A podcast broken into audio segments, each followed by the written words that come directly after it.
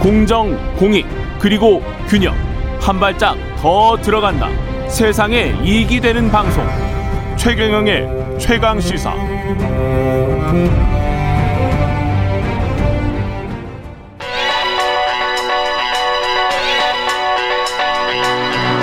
최강 시사. 시네리의 눈. 네, 시네리의 눈 뉴스포터 시네리 에디터 나와 계십니다. 안녕하십니까? 네, 안녕하세요. 예, 지금 우크라이나를 중간에 두고 러시아와 나토가 대립을 하고 있습니다. 네, 맞습니다. 얼마 전에 러시아가 우크라이나 국경에 10만 대군을 배치했다. 뭐 이런 음. 소식 들으셨는데요. 또 어제는 로이터 통신에서 1만 명 정도를 철수했다.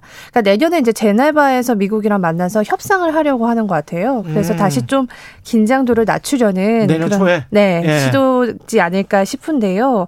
일단 이 나토에 우크라이나는 계속 가입하려고 했습니다. 우크라이나 우크라이나는 계속 가입하려고 했어요. 네. 그랬습니다. 예, 2007년에 예. 이미 북대서양 조약 기구입니다. 그렇죠. 예. 네, 그렇게 나토에 이제 가입을 하려고 했지만 그때 당시에 유럽이 사실 반대를 했어요. 그렇게 음. 하면서 무산이 됐거든요.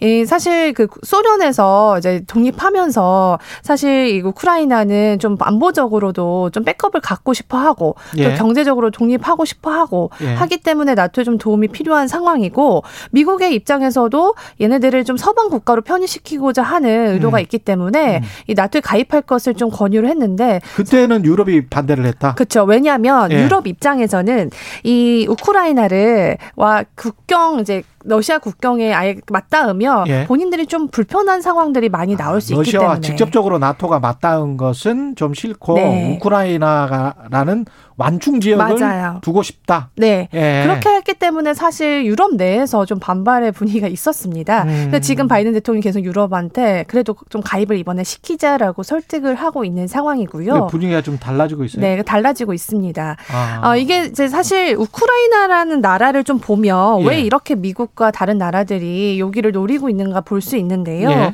일단 우크라이나의 그 잠재력은 어마어마합니다. 일단 강대국이 갖춰야 되는 3대 요소를 갖고 있는데요. 예. 그게 뭐냐면 영토 자원, 이런 것들. 예. 단지 일단은 이 인구를 보면 인구도 굉장히 많아요. 5천만 명? 네, 5,200만 예. 명 정도 된다고 하는데 이게 음. 유럽에서 다섯 번째고 영토는 우리나라의 세 배입니다. 이게 프랑스, 독일보다 넓고요. 또 가장 중요한 게 자원이 굉장히 많아요. 자원. 네. 예. 뭐 설, 철광, 석탄, 티타늄, 니켈 이런 게 세계 매장량을 자랑할 정도고 음. 또 여기가 굉장히 그 기름진 옥토로 유명하거든요. 아, 그래서 유럽의 빵 바구니라 불리면 만큼 농산물이 굉장히 잘 재배가 되고 유럽의 빵 바구니. 네. 예. 또 가장 중요한 게 여기가요. 첨단 기술을 가지고 있습니다.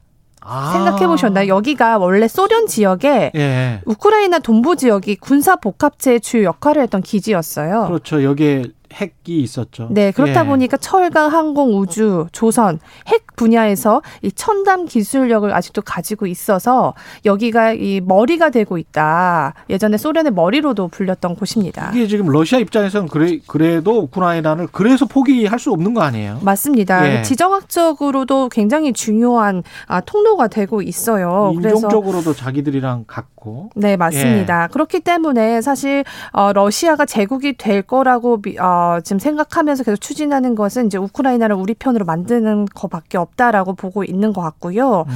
미국의 입장에서는 지금 동유럽 쪽으로 좀 자신들이 영향력을 좀 펼치기 위해서는 우크라이나를 좀 적극 지원해서 서유럽의 정치 구조 안에 편입을 시키는 방법밖에 없다라고 또 보고 있기 때문에 서로 간의 입장 차이가 있는 거고요. 그래서 실제로 푸틴이랑 바이든이 12월에 통화를 하지 않았습니까? 예. 그때 서로 입장 차만 거의 확인하고 굉장히 상황에서 좀 살벌한 분위기가 연출됐다고 하더라고요. 근데 이제 경제적으로 보면 또 러시아는 유럽에 가스를 공급하고 있는 그런 나라기 때문에 맞습니다. 서로 싸우면 가스 공급 안 한다 뭐 네. 이런 식으로 해서 지금 가스 가격이 엄청나게 폭등했다고 네, 합니다. 거의 뭐 몇 배가 폭등을 했고요. 사실 음. 2000년대 초반부터 러시아는 우크라이나랑 가스 분쟁이 있었는데 그렇죠. 러시아가 서유럽으로 버스 이제 가스를 공급하기 위해서는 우크라이나를 지나갔어야 아, 영토를 지나가야 되군요. 네, 관통했어야 됐는데 예. 우크라이나가 가난하잖아요. 그렇다 예. 보니까 중간중간에 가스를 뺐었다는 거예요. 그러면서 러시아가 굉장히 이거에 대해서 불만을 제기했고 예. 우크라이나는 우린 그런 적이 없다라면서 화가 나면 확 잠궈버리겠다 뭐 이런 얘기도 오가면서 아하. 사실 러시아가 그러니까 우크라이나가 애증의 관계인 거죠. 그러네. 그러다 보니까 이번에 독일로 바로 그냥 direct로 가는 송유관을 지었습니다. 이게 경제적으로도 그렇고 정치적으로도 아주 중요한 위치인데 이게 네. 잘 해결이 됐으면 좋겠습니다. 네. 일단은 우리는 뭐 평화적으로 해결이 됐으면 좋겠고요. 네. 일단 예. 속에 준비하면서 우리나라에 대한 생각이 많이 들었어요. 우리나라도 중국과 러시아 맞닿은 나라 아닙니까? 그렇죠. 근데 자주적으로 잘 독립해서 북한이 올해는 완충지, 완충 지역이네. 네, 우리 올해는 입장에서는. 우리는 정말 전 세계 이목을 받을 만큼 성장을 했고 예. 앞으로 우리 안에 북한 여기도 앞으로 대선 주자들이 정말 잘 준비해서 대북과 어, 관계에 좀 알겠습니다. 발전이 됐으면 좋겠습니다. 신혜리의 눈 신혜리 기자였습니다. 고맙습니다. 감사합니다.